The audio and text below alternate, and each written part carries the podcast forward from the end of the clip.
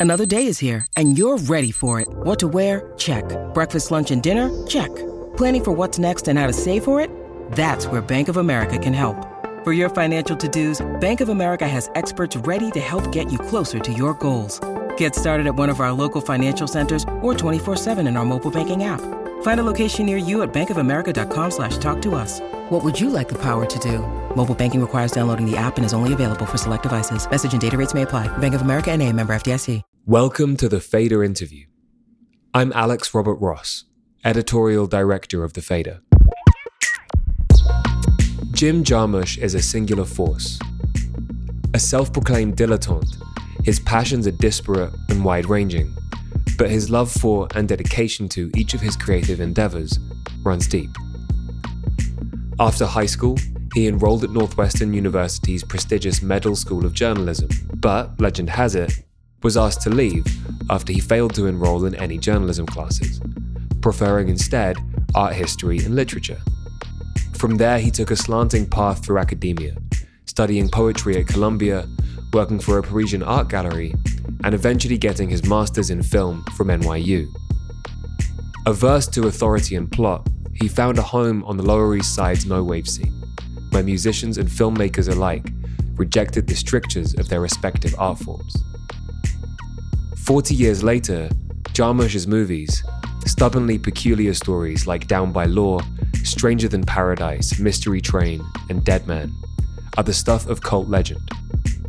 They seem to take pleasure in toppling cinema's shibboleths. Though less widely known, Jarmusch's musical life has flourished too, in the shadows of his film career. In 2009, with the drummer and movie producer Carter Logan, he formed SQÜRL, a drone rock duo taking a similarly iconoclastic, if slightly subtle attack when surveying the institutions of heavy guitar music. Over the years, they've scored several of Jarmusch's films and released two EPs, but their newest work is their first full length, standalone document of original sound. Silver Haze has a bit of everything nature poetry readings, a prose vision of the apocalypse, a deceptively schmaltzy breakup track, and, of course, churning drones that evoke the form's masters. In advance of the record's release, the Fader's Raphael Helfand spoke to Logan and Jarmusch about Logan's reverence for Sunn and Scott Walker, Jim's admiration for John Ashbery and the New School poets, and SQÜRL's ultimate goal of making unreservedly ecstatic music. So, were both of you just in New Orleans, or just you, Jim? No, no, we were both there. Also with um, with Erik Sanko playing as our our trio. Yeah, we played this Overlook Festival. That's a kind of horror film festival. Our film, Only Lovers Left Alive, is ten years old. So they had us as an opening band for their vampire party in a kind of cool club, and then the next night showed only lovers left alive with a q&a so it was really fun well that sounds great i was at big ears this weekend which was also great oh wow who did you get to see i, I didn't get to see enough of Marc Ribot but i got to see like some of one of his sets and it was great i saw a lot of zorn stuff i saw Stephen O'Malley, which we'll touch on later. A lot of good stuff. We love that festival. We were lucky enough to play there once, but would love to just go back as a fan. Yeah, yeah, it's great. I mean, it's like it's it's cool. So because like the artists get to be fans too, as I'm sure you know. Like there's uh, like you know, I'm walking into a room and like David Byrne's just kind of standing there watching and enjoying. We were in an elevator with Terry Riley. Like what? Wow, so cool. So, getting into it, um, I misread uh, the Silver Haze bio at first and thought that it said Stephen O'Malley played on the album. So, I've been under that impression until pretty much today. Obviously, this is partly due to Randall Dunn being the producer, uh, but there are definitely moments when your guitar drones sound a bit like Stephen's. You mentioned in your bio statement that you're inspired inspired by Sunn O))). Do either you have like a personal relationship with Stephen or Greg? Yeah, we both do we kind of go way back with them. Um, we're close with Stephen, and um, of course, we know Greg. Stephen was going to play on the record at some point, but didn't happen. I'm not sure what happened, but we love him. Um, I got to program them with Boris playing there uh, at when I programmed an All Tomorrow's parties years ago. So I got to program Altar with Boris and Sunn playing together, which was incredible And yeah, we love Stephen. We always keep in touch with him, and we we're big Sunn fans, of course. Yeah, and what he's done also with his record label and all of his, you know, various permutations and collaborations inside Sunn and outside have just been really phenomenal and inspiring to us. While we're on the topic of Sunn, I wanted to take a very brief detour to my other favorite subject, uh, which is Scott Walker, who's another pretty like punishing musician, I'd say, like the same way in the same way that Sunn is. Are either you guys like fa- big fans of Soused or you know Scott's other work? And have you ever have either you ever crossed paths with Scott while he was still alive? I never did. Um, I've kept track of his very particular music throughout my life. I believe he's from Ohio too originally, as am I. So there's that connection, but I, I never saw him perform. No, I've never seen him or met him, but I love Soused. I was lucky enough to get to attend a like a listening party for it at a bar here in New York. One of the most fascinating things that I learned about it was that first that Scott Walker asked Sunn to do it and not the other way around, which kind of just blew my mind that he was really on to that kind of thing. And then seeing some of his studio strategies, it all sort of started to make sense. Um, there's some incredible videos of him from around that time working in the studio. And then reading more and talking to Stephen and Greg about how I think they said something to Scott. They're like, yeah, well, you know, like when we come to the studio, we bring everything. It's like, what do you mean? It's like, well, it's like a truck full of amps. They don't pare it down in the studio. Like the entire immersive sonic experience of Sunn is is there as well. So to have been a fly on the wall in those sessions would have been really something. I probably overuse the words punishing often to refer to things which I enjoy, but I think it's fair to say that Sunn is like a really punishing band. And Silver Haze, there are some like moments that are somewhat punishing, but uh, they're tempered by like, you know, narrative structures and dialogue and sometimes even blues chords and then poetry, obviously. I feel that way about some of your movies, Jim, uh, in relation to some of like the bleaker art films out there. Do you think that uh, tempering your more punishing instincts with more cinematic ones is something that comes from like working in film? You know, honestly, I don't really think about it in that way. I, I'm not self analytical, so I don't really.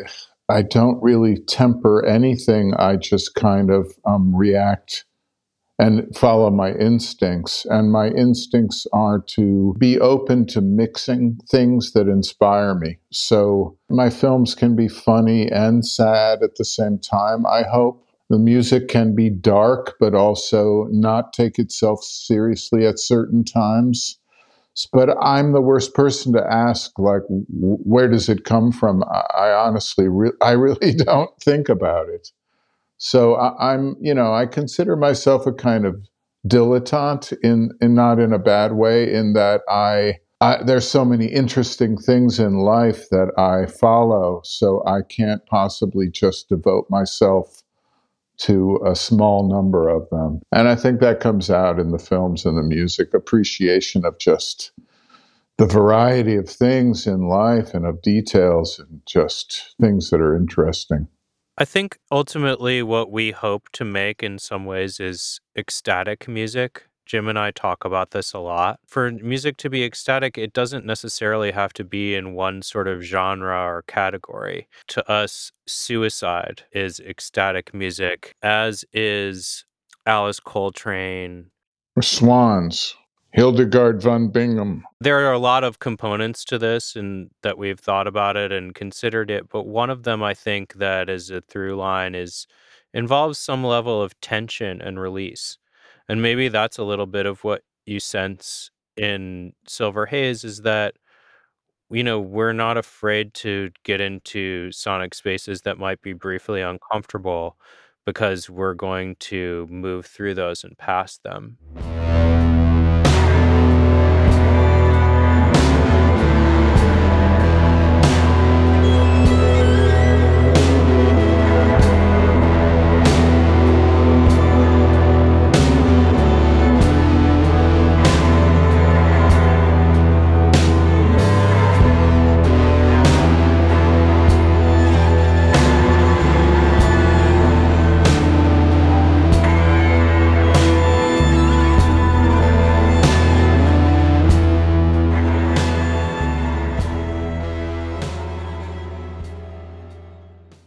That's really interesting. You mentioned ecstatic music. Not to go too, too far off another tangent, but I just interviewed Liturgy. Are you guys familiar with her work? Yes. Yes. She referred to like the, the passage of like extreme metal on her last album, uh, which is really amazing, as uh, Unbound Ecstasy. Hmm.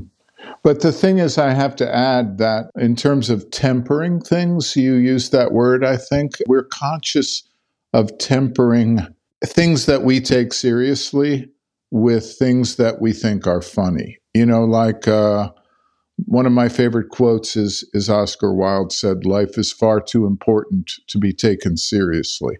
We make some music that kind of is inspired by ecstatic music, but we don't take it so seriously as to not have something lighter mixed in somehow. And and we again we don't calculate it, but it's just it's just kind of who we are and what we like ourselves. Yeah, joy is an ecstatic state just as much as dread. And and humor too is for me an, ecstatic, an ecstatic state. Where would we be without comedians in the planet? You know, I used to think about okay, the mo- you know, my religion is the imagination. So the most important people to me are artists, scientists, musicians, people who express things that come from the, the place of their imagination, which of course scientists do also.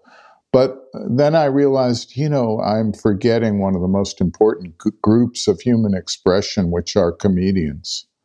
So now I, I, I, I revere them with the greatest scientists and composers and painters, you know, in the history of humans. Comedians are incredibly important. I only just got the credits from Catherine for the album, which is my fault. Um, so I generally don't really know what the division of labor looked like in the album. I know Carter, you played the drums, obviously, and Jimmy played a lot of guitar, and then uh, you had Arjan, excuse me if I'm pronouncing that wrong, um, and Brent as well. But like in general, like who was in charge of what in in the writing process? Was the, was the writing process all you two? Um, well, it depends by what you mean by writing. A lot of times we started with initial tracks many of which I recorded alone before any of this, just gathering like kind of uh, droning guitar tracks, some structured things.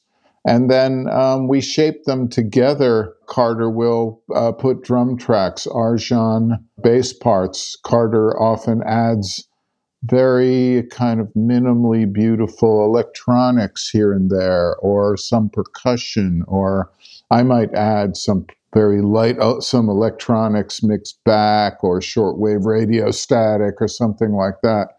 So we sort of shape them together. The songs with lyrics are, are lyrics that I wrote, but uh, we kind of create them together. And then again, of course, with Randall Dunn. So we were all kind of shaping them together. I, I would call it more shaping things together than actually like writing something. I, I, I, don't know. It just seems more appropriate to our approach. At its core, I mean, Jim and I originated the ideas behind this, nurtured them along with a lot of collaborators, and just built them up in the way that the songs really wanted to be. We listened to the songs both sonically, but also sort of to hear what they wanted, what further layers they wanted. So from my perspective, you know, a lot of that took taking Jim's initial electric guitar tracks and adding drums, Moog synthesizers, electric guitar at times, usually used in an unconventional way like a loop or a, with a sustaining an electronic sustainer. We're just looking to create space and create textures that sound in the same sonic family. Yeah, and sometimes it's kind of haphazard. Like Arjan was, he's great. He was in Black Mountain and stuff. He's a great bass player and guitarist.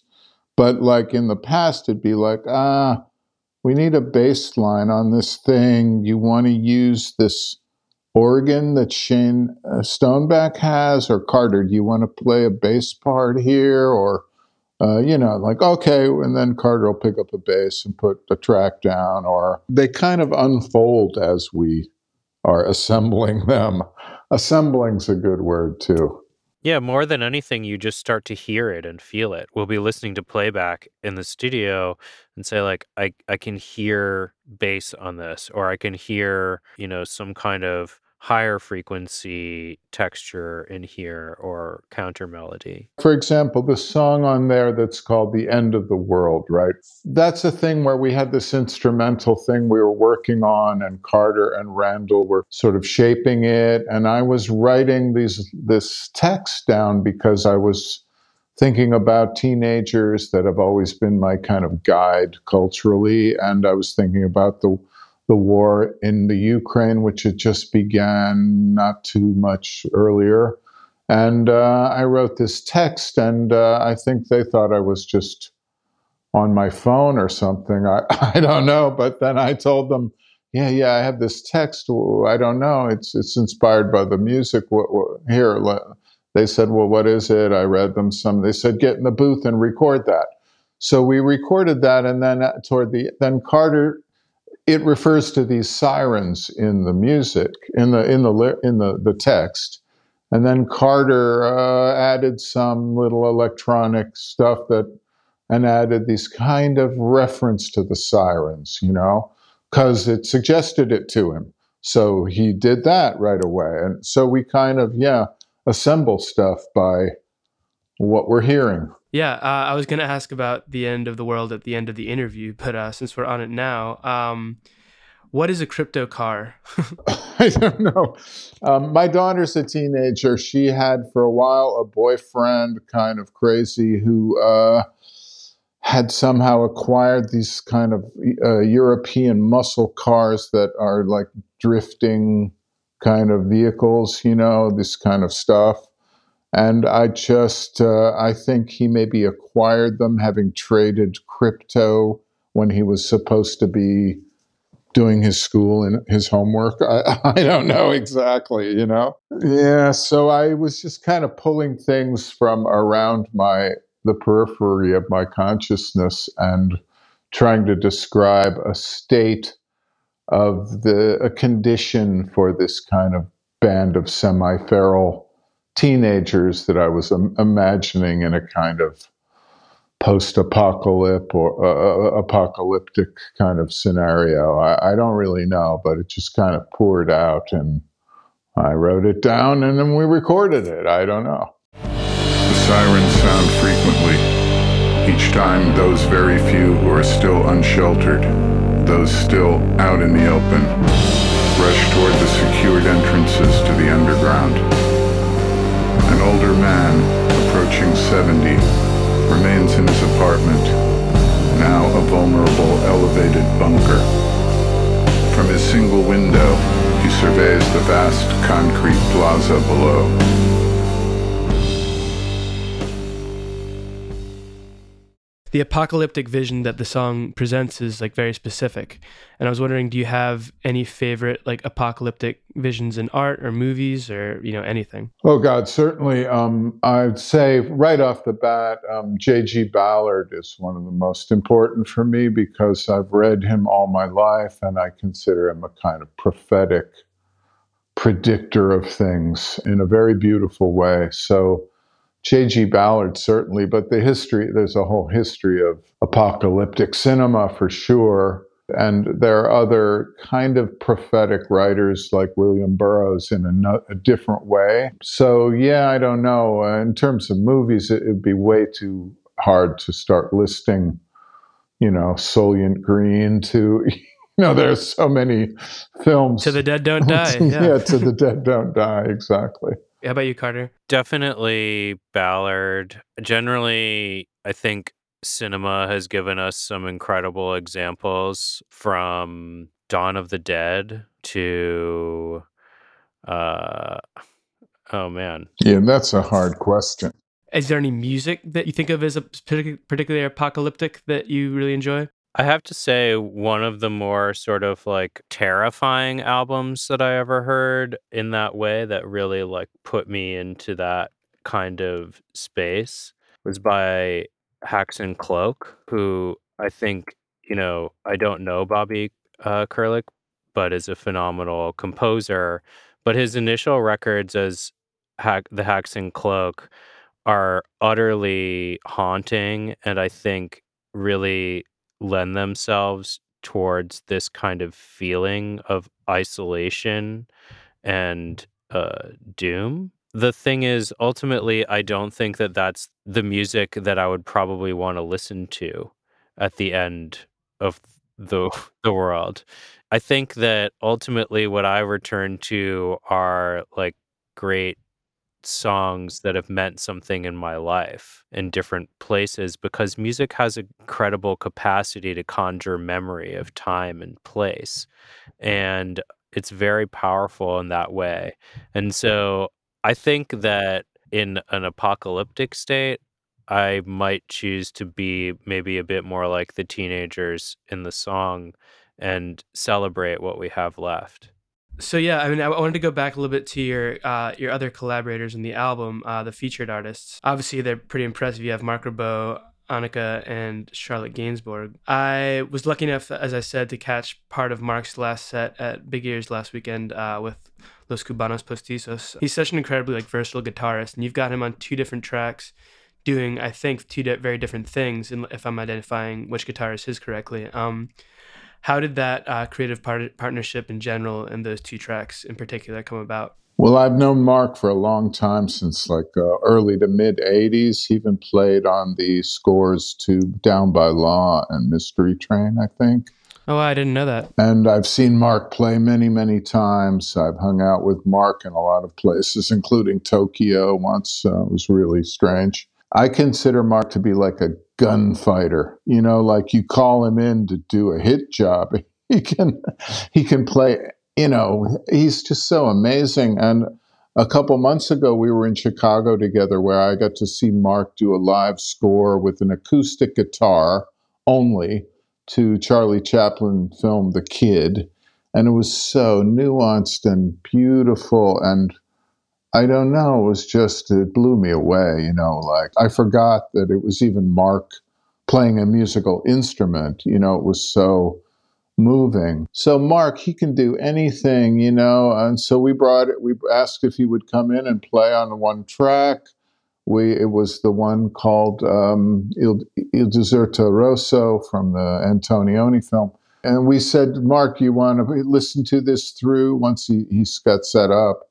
And he said, "No, no, I don't want to hear it first. I, I know SQÜRL. I, I, know what it's like. Just, uh, just roll it, and I'll play." So he recorded. I think the first take is what's on the record. Then he did two more takes that were completely different. The last of which he was playing the guitar with his car keys. And uh, then we were like blown away. And then he said, hey, You got anything else I might play on? So, you know, we queued up another track which he'd never heard, and just kind of unleashed it on him. And there he goes. Man, he is incredible. What kind of uh, musical genius? I don't know, but he he's always been remarkable to me, and he's such a focused, serious, but kind and funny person. You know, so he's just amazing. Obviously, Anika, also a very special artist. Yeah, and I, I love her presence on this record and your dialogue with her. Um, in some ways, it's cute, but it's never like cutesy, and I think that's largely because like nothing Anika does is ever like not cool. It's also pretty sad if you read it as a breakup song, which I'm not sure is correct. But um, the image of the beach is like so simple yet so intense, and I'm wondering. Um, about the writing process on that one? Like, was it collaborative with Anika or was it just you? I gave her the lyrics and the song and its structure. And so it was a little odd for her because I think she has another way she might prefer to collaborate, which we'd like to try with her in the future. Maybe give her some tracks and say, do you have any thoughts, vocal line, melody line, lyrics? Because I think she's open to do some something else with us. But this, I, I, I gave her, the, the song was written, and then I thought, well, what if I, if it's a thing, uh, not exactly Lee Hazlewood, Nancy Sinatra, but you know that that that tradition of two people, and uh, the lyrics were already there, so she gave it her interpretation on a few passes, but sort of like you said, whatever Anika does is cool. So, you know, um, we were just so happy to get to do something. We'd like to do something more with her. You know, she's, I love seeing her live too. I want to see her again, her band. She's great. She's just kind of mysterious and, you know, what a vo- beautiful voice, her presence. She's just, we, we love her.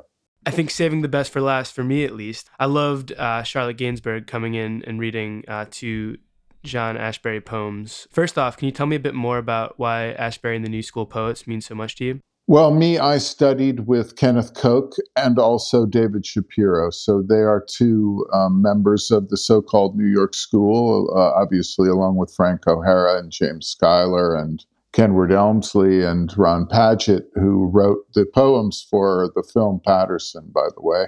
Well, we we had created this instrumental track together, and I, I had called it John Ashbery Takes a Walk because it was a kind of meandering. It seemed like someone taking a walk to me, and I love John Ashbery. So then I thought, after we recorded it, I thought, wow, what if we got Charlotte to recite one or two of these very early poems from Ashbery's first book, which is called Some Trees. And these are two of my favorite poems ever of his, although I have many. Uh, so I, I know Charlotte, I asked her if she might be interested. I sent her the poems and the music and just said, I don't know, uh, would you would maybe read these? And then she called back a few days later saying, well, How would you like me to record it remotely? You know, what would work technically? So she was into it. And, uh, you know, she's just incredible that softness of her delivery of things. Um, she is a really great musician. You know, there's something, I love her music, I, I love what she does musically she's also an incredible actress because she's totally natural always. You know, you never see her acting out something in the films she's in. Um, but as a musician, we were just thrilled to just have her voice there reading and her her accent being French and, and British, and also her connection to her father's aesthetic of using these quiet female voices that Charlotte carries on and makes her own, you know, but uh, it is a kind of lineage of her incredible father as well.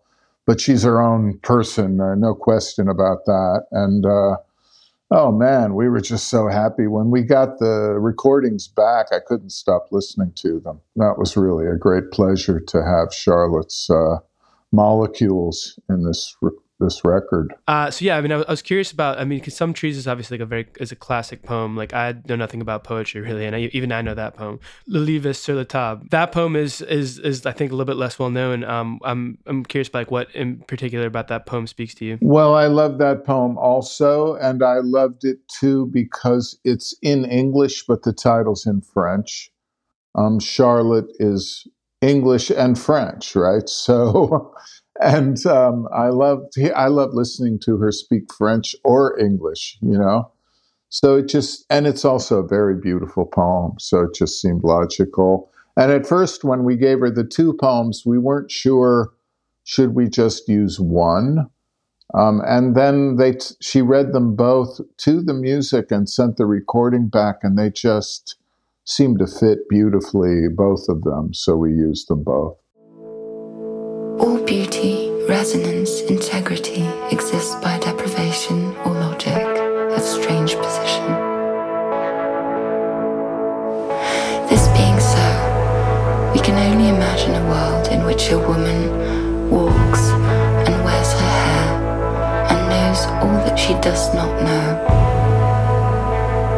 Yet we know